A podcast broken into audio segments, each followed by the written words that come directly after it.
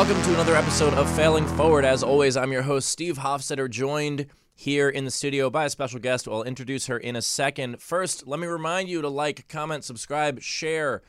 Make sure to support the art that you enjoy so that other people can enjoy it as well. Now, I'm joined here in the studio by Simona Grace, who is a very different guest than I usually have because you are involved in politics That is correct. and in a way that I don't think I've ever spoken to someone who runs a PAC before.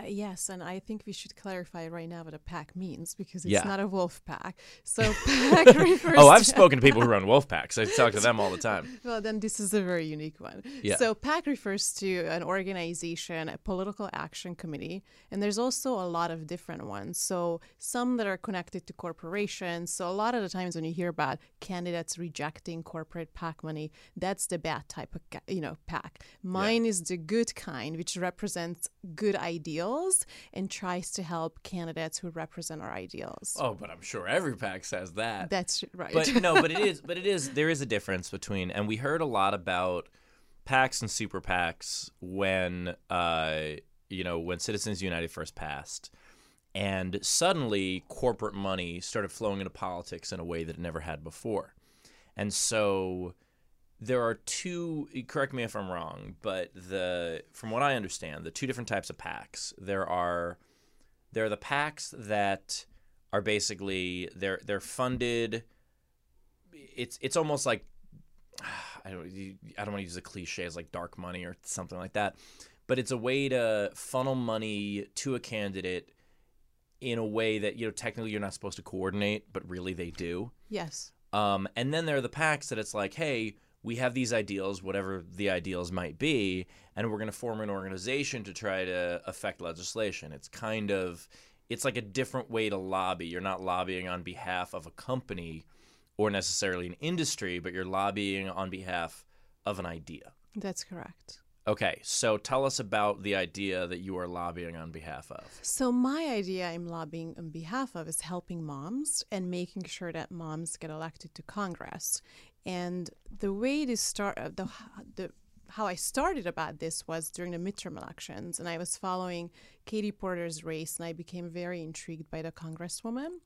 And as you probably know, I'm an immigrant to this country. I'm from Hungary, and I had no idea. I didn't Yes. know- the- well, I didn't know where you were from, but I did know that I could pick up on the accent. Yes, so now you know it's not a fake accent; it's a real one. Yeah. Uh, so I was following her race, and I was very passionate about democracy. And I grew up in a communist country, so for me to come here, democracy was very a serious concept. When did you come here? I moved here in 2001 when I was 18 years old Oh wow! So to attend college. yeah. So I- I mean, when did when did democracy come to Hungary? Um, ni- 1989, so at the same time when the Berlin Wall fell. Yeah. So that's the time when the USSR just crumbled and we became um, not communist, but I wouldn't say democratic in a sense that it functioned. Yeah, you were somewhere somewhere in So- between. Yes, somewhere in Yeah. between. So Demo communist. Exactly. and you know what people say about communism? What was the worst part about communism? It's what came after. And so that refers to the fact that it was not entirely democratic Yeah.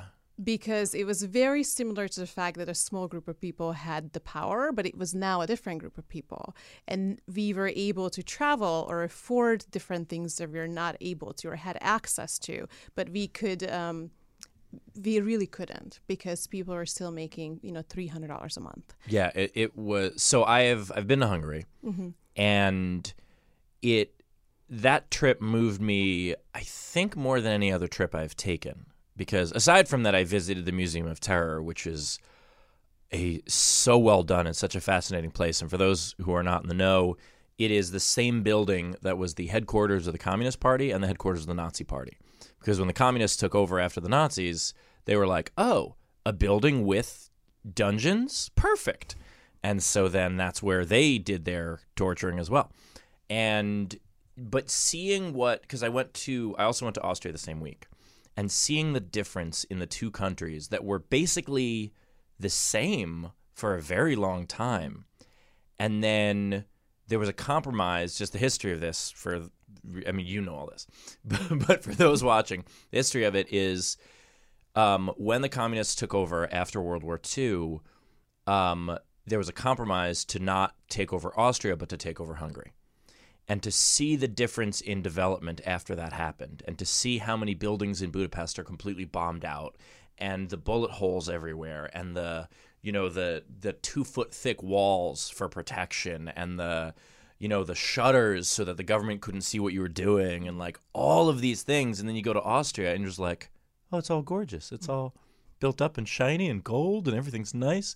And this is what Hungary was and could still be. And so to see, just anyway, as a history guy, I was fascinated by that. And I can imagine that growing up in that made such a huge impact on a person. That's correct. And first of all, I'm very impressed by your knowledge of Central Europe. Thank you. Usually I- people ask me, Are you from Hungary? Is that somewhere in South America? So I thank you for that. I just learned it was in Central Europe when you said that. That was, uh, yeah. Yes, it's technically not Eastern Europe. Yeah, I- So now you learned something new. So uh, you know, me growing up for me, I didn't even gr- grow up in a in the capital city. I grew up on at an, in a border town that's not even marked on a map. So Border town with what? The border town with Serbia, Croatia, Serbia, so Okay. s- the southern border of Hungary. So when I was growing up as a child, I had dirt roads in front of our house and no telephone in our home. I mean, it was just if if Budapest was something that you were really taken with and you thought that it was just amazing how the country didn't develop. Like that was the best part of the country. okay? So what you have experienced that was Yeah. that's the only place where people had something, jobs and you know some economic development. You would go to. Budapest and be like, what a nice city. I was, Like- you know, going to Budapest was like the only option for me to travel somewhere. It was, um, it was just unbelievable. So a lot of times I actually look back at that um, when I go back to Hungary and I land and I come back to LA. It was, it's just still unreal. How did I end up here? Well, Budapest, and by the way, Budapest now, don't get me wrong, Budapest now is beautiful. You just see everywhere you go, there are reminders of what happened. That's true. Yeah. And not only that, but it also changed my view on American intervention because I used to believe that, like, hey, why are we the world police? Why are we, can't we fix stuff here? We have so many problems here. And then the, you know, the history of it, there was a coup against the communists in the 50s, very early on, where they almost won. And America didn't send troops. And if we had mm-hmm. sent, I mean, they lost by like, it was, I mean, it was like watching like a it, it was watching like a two to one baseball game. I mean, they almost won. It was mm-hmm. so close. They had runners on, and if the U.S. had sent a little bit of help, it would have changed things in Hungary for 30 years.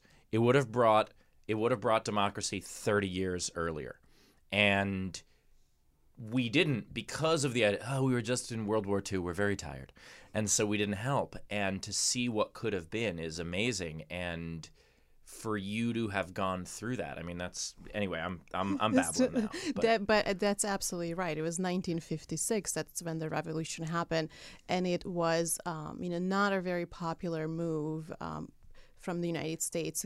Hungarians really didn't consider that as a very popular move that they didn't help. Yeah. But it was a large wave of immigration out of Hungary to the United States and Canada. So a lot of like the intelligentsia, professors, a lot of the people who were against the regime actually ended up leaving and uh, fled Hungary. So that did happen. But you know what? If if you're right, if Hungary would have become democratic at the time, maybe I wouldn't be sitting here with you today.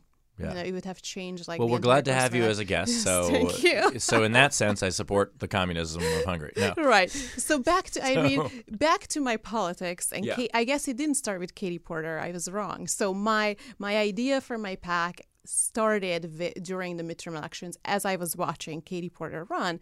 But as you have now heard, like my life was entirely about politics since the moment I was born. Yeah. So, um, and some some of the times the stories I share about my childhood, I think people become so. Um, just they are so they uh, unbelievable like they don't even imagine communism the way that i'm explaining it to them but you know one of my earliest memories as a child was i, I didn't really have any birthday parties i couldn't go to amusement parks. I no family vacation. Like that was just not a reality. Yeah. So one of my earliest memories as a child is actually 1989. I was standing um, in front of my grandparents' house and I saw like a caravan of Ru- Russian tanks leave the country.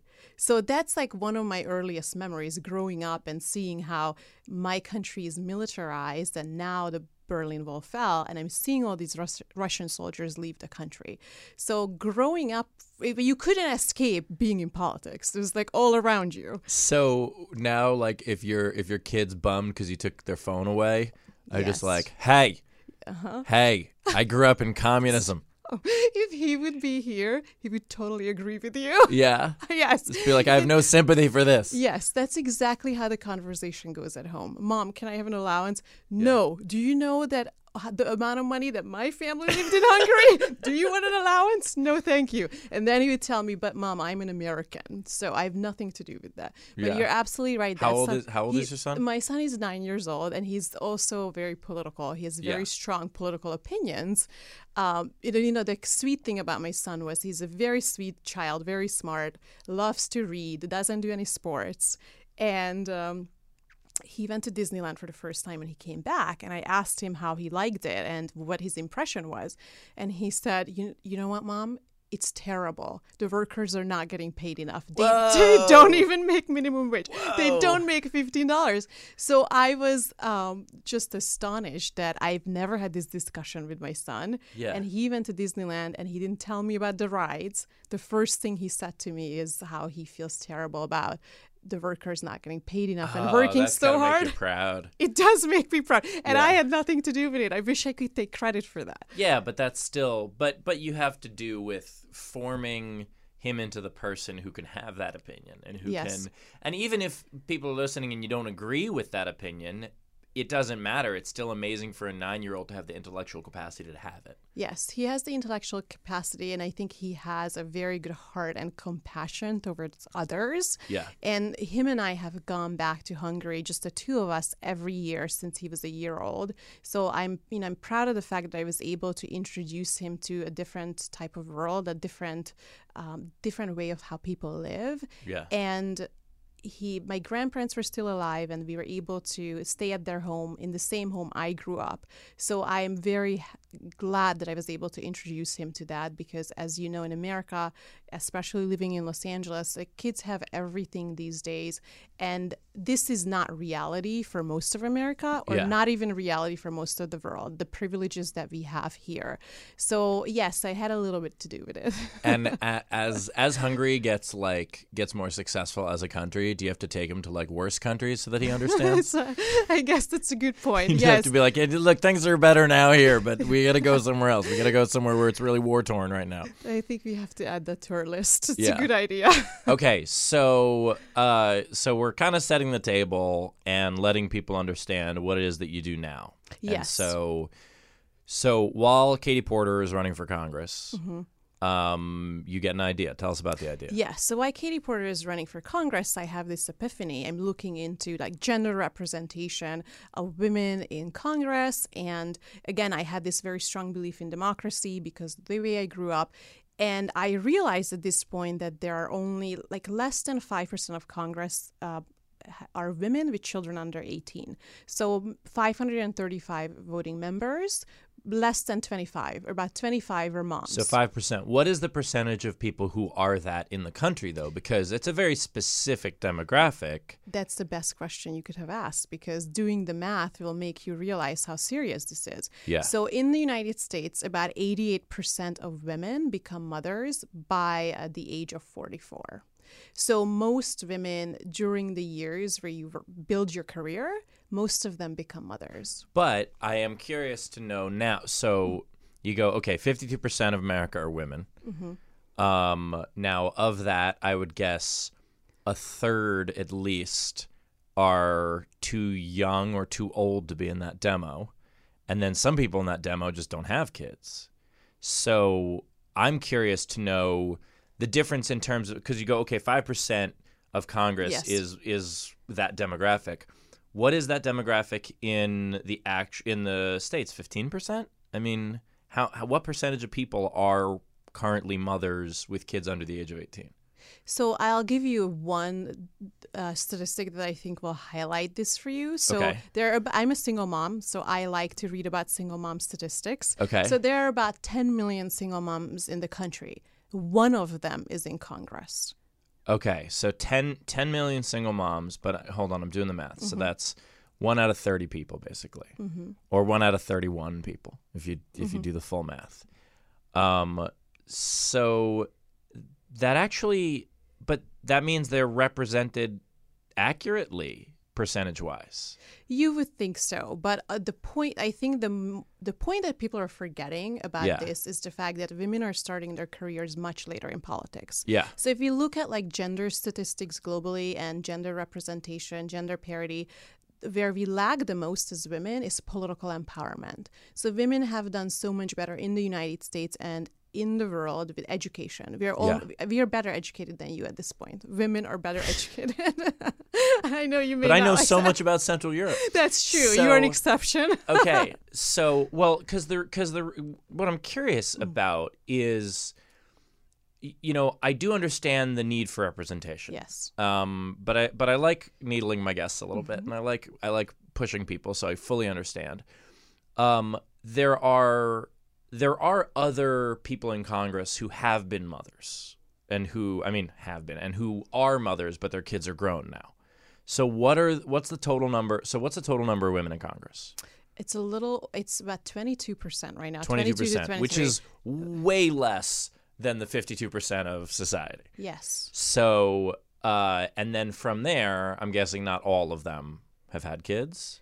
Yes, or not a lot of them don't have children right now, children under 18. Yeah, And I some of them have adults, not kids. exactly. Some of them are done with raising children. Yeah. But you know, Nancy Pelosi, I think, is a perfect example because she's, I think, the most powerful woman in American politics today. Yeah, And she raised for the five next children. year. For yes, we'll see how long. Yeah, we'll she see. is right now. Well, yeah, for I mean, it's possible she might become president, but But that's exactly that's exactly the point. Like Yeah. my question to you is Nancy Pelosi started her political career after she was done raising five children. Yeah. Do you think she would be president by now had she started her political political career in her 30s? Her, no, but other people possibly. Yeah. So that's the point. Yeah. The point is a lot of times I think the the question in the United States that you hear every day right now is Yeah. we never had a female president. How come we never had a female president? But so much has to do with motherhood. Mm-hmm. If we were allowing mothers to enter the workforce or enter politics at an earlier stage, Yeah. they would get to those positions of power faster. And one of the things I want to talk to you about, we have to take a break. Uh, but one of the things I want to talk to you about also is the fact that you're California Mother of the Year, Yes. which is such an interesting thing. Um, I didn't even know that that was a thing you could be. Um, it's not a thing I could be. But uh, let's take a break, and we're going to come back and talk about that uh, in a second. Support the people who support us. Welcome back to Failing Forward, joined here by Simona Grace, the California Mother of the Year, and also the head. What's the name of your political action committee? Moms in office. So, Moms in Office, uh, specifically targeting fundraisers in order to help mothers get into Congress. yes. Now, obviously, we all know the idea of like, you know, mothers are who raise us very often. And, you know, I mean, shout out to the single dads. You're out there also. But uh, why is why is it important to make sure that Congress has mothers in Congress? What because Congress has a ton of dads who do horrible things for children, who enact horrible education policies, and I mean, hell, uh, the school lunch thing that just happened, where they were just basically like, you know, all that healthy thing that we're we're you know all all the uh, healthy achievements we've made. Let's roll that back and instead give our kids cardboard pizza. The most offensive thing about that is that they call that pizza. As a New Yorker, that very much bothers me. But why why would having a mother in Congress make a difference? Why does it matter? So I think you also said something very important that we have to acknowledge dads and young dads. I think it's very important to get new leadership into our government. And where we lack the most is women, and most women are mothers. And as you know, it's very difficult these days to raise a child in America. So Yeah. a lot of millennials will become parents in the next five years. Maybe a million millenn- millennials welcomed a child um, last year, and that's going to be even more. Now, these millennials are uh, graduating with a huge amount of student debt. It's almost uh, impossible in Los Angeles to afford real estate, and then they have a child. There's in California, thankfully, we're lucky that we have some sort of paid leave. But then you have to send your child to daycare, and that's like another mortgage. So if Yeah. you add up, the, the math doesn't make sense anymore. It's not possible to raise a child today in America under these conditions. So I think people who are raising a child today very much understand how difficult it is. And also, there are so many things in the United States that we don't have that other countries have, and it's the norm, such as uh, paid parental leave on the federal level. Yeah. We don't have that. And uh, in California, we're lucky, we're more of a progressive state. But 113 million workers in America are not covered by any form of paid leave. So you're welcoming a child. Um, and now you have medical bills to pay because America is also the most expensive country in the world to give birth. And now you're on unpaid leave. Yeah. So how are you going to do this? And a lot Move of to Hungary? I wouldn't suggest that. I wouldn't suggest that. But, Yeah.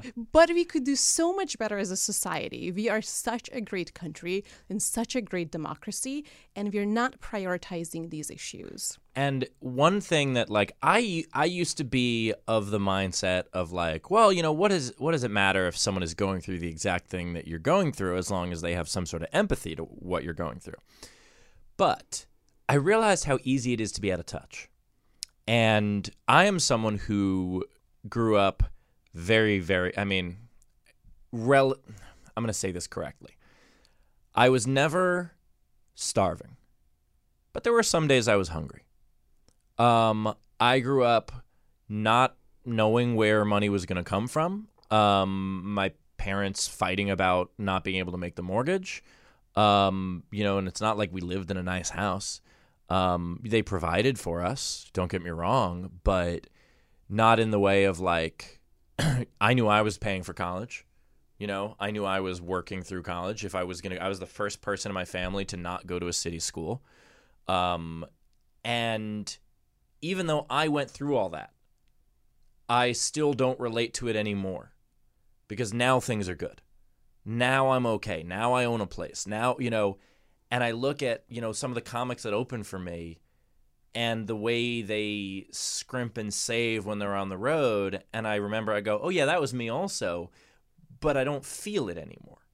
And so when I look at people who are just wealthy running for office, and I'm like, you have no idea. You've never felt it, let alone forgotten about it. And so understanding the idea of like, okay, if you do want someone who actually cares about our education system, maybe they can have a kid in that education system because people are self interested.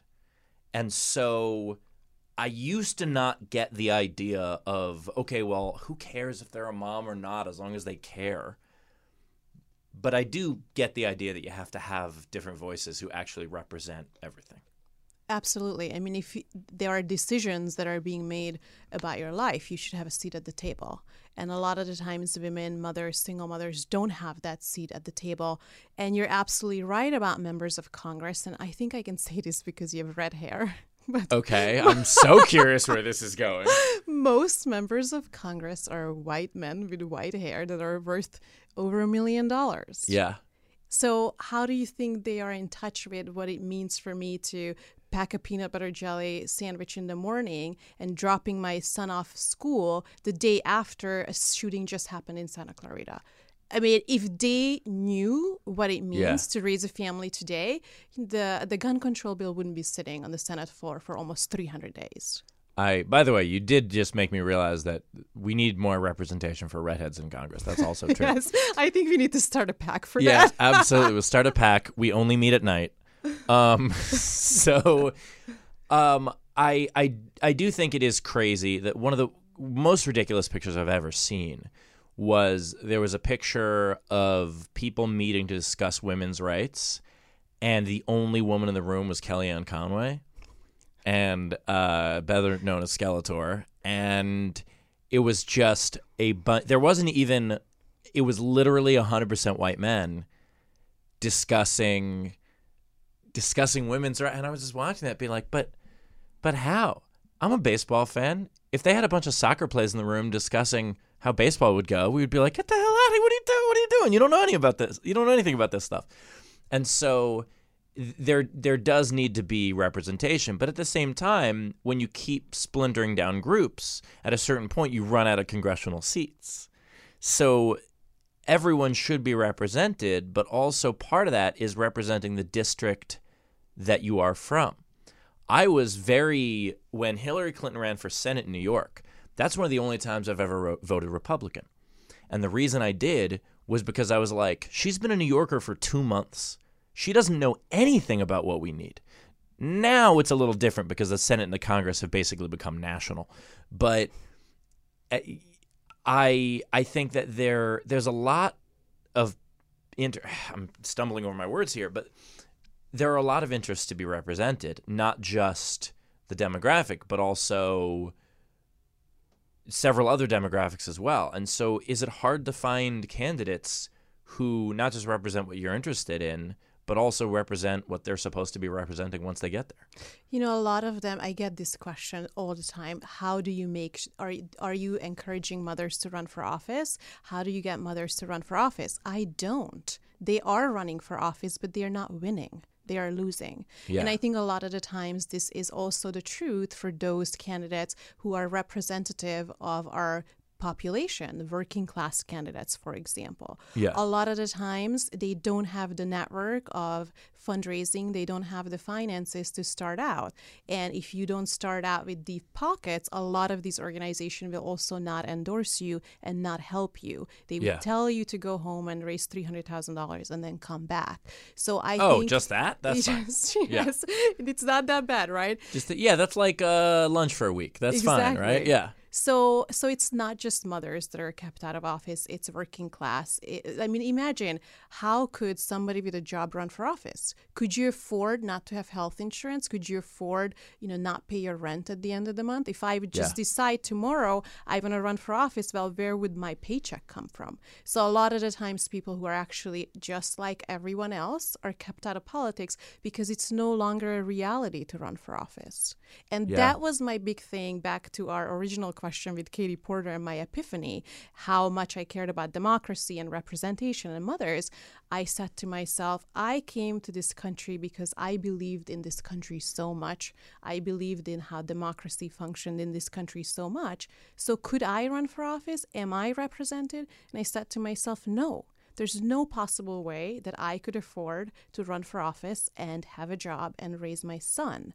And I'm also not represented in Congress because nobody is putting these proposals in place to help mothers, to help working class people to actually run for office. And there are a few now. So Katie Porter just. Uh, uh, one of her bills just passed uh, the House and now it's in the Senate, so we know what's going to happen. Yeah. Which is, I don't know, but the Help America Run Act uh, would allow uh, you know certain things like using campaign funds for childcare for people who are of working class background or mothers it would make it easier for them yeah so, what did you do before this? So, I had a career in education, technology, and publishing for almost 10 years now and i'm yeah. you know very fortunate in that sense and i still ha- i'm still employed and I'm very fortunate in that sense that I work, um, I have flexible hours. I work from home. I work for a large company, but I have the flexibility to pick up my son from school and um, and almost live like I have a small business, but working for a large company.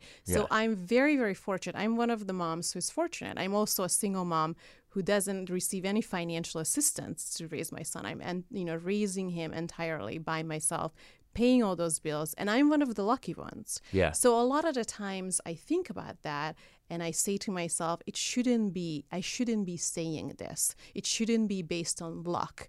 Any working mother in this country should be able to feed her child. Any mother with a job should be able to afford health insurance for her child. But we are not experiencing this in our country today. I i'm just like so curious about this whole thing because so you just one day, so you've got a full job, and then you go, I'm going to make a political action committee, and it becomes like a side project that then starts to grow. At what point does that become a full time job? I think very soon. Okay. I'm I'm You heard it here first. She's quitting her job. She's this is her notice. This podcast is her notice Yes, I mean, um, because it's growing. it's growing. Moms, by the way, are such a huge viral demographic. yes. It is, and part of it is just I feel like there's a language that moms have that the rest of us do not understand. Yes, and also political action committees and people in politics do not understand the language of moms. And I think that was kind of my edge, the way I started it. So Yeah. actually, it happened exactly like that. I was sitting in my bedroom one night and I said, I'm going to buy this domain and I'm going to register, I'm going to apply for a tax ID, and Yeah. I'm going to do it, do all this, and then it's going to be a thing. And Right. I did it. And I was writing at a time for different parenting outlets about parenting topics at the intersection of culture and society. So not Yeah. about like this is how you should change your diaper, but more like, you know, what it means to me in America today as a single mother to raise a son during the Me Too era. Oh, interesting. Oh man, there's so much to talk about. We have to wrap up, but there's so much to talk about. So I had this idea that you know moms are left out of politics not just representation not just Yeah. moms who are trying to vote into office but moms most moms at home have the desire to stay informed but they don't have the time to read up on these issues Yeah. and they feel excluded from politics because moms lack the resources to support a candidate they don't have $5000 to give they don't have the time to attend Yeah. a fundraiser. So I said, can we do something about this? Can we help the moms who are running for office and leverage this viral community of moms and empower them by allowing them to give $5 and making sure that their voice is represented? Yeah. So my PAC functions in a very different way than other PACs. I'm trying to position it as part of the mainstream and allowing moms to feel empowered by participating in this process. So any mom who we endorse is an endorsement from all the moms who are supporting our PAC. And also, I would like to say dads and guys. Yeah. because, you know, we take money from everyone who believes in our mission. Um, there's so much more to unpack here, but we do have to wrap up. Um, I, I very much want to thank you for coming on the show. It's something I have no kids, um, and I've had a couple of stand up bits that have gone viral in the child free community because I've talked about, you know, being an adult with no kids. And so it's just interesting to speak to some. I mean, a lot of the time I interact with moms, it's on a plane and I hate them. Uh, so it's I am it's one. good- Yes, I was that mom on the plane. I yeah, as long as my my view is always as long as you make the effort, it's okay. I don't care how how much the kid is screaming, as long as the parent is trying. When the parent is sitting there flipping through a People magazine, ignoring the kid, that's when I'm like, I hate everything about you. But total tangent. Point is, um, it's an interesting mission. And I'm sure that some of the people who listen to the podcast are moms and they're curious about this, and also are non moms who are curious about this as well. So tell the people more, tell the people where they can find out more information. So I would recommend that you follow me on Instagram and Twitter. It's Moms in Office, very straightforward. And if you go on our, my website, which is momsinoffice.org, you can read about all the activities and the events and the candidates who we support. And you can also find my fundraising link. And you're Yeah. welcome to click on it and stand with us and help us. Yeah, it is funny that so much of the right who calls themselves pro life, you're actually people who have created life and support it. So that to me sounds a little bit more pro. Uh, anyway, thank you, uh, Simona. Thank you for coming on. And as always, everybody, thanks for listening. Thanks for watching. Thanks for subscribing, doing all that. And we'll see you again next week.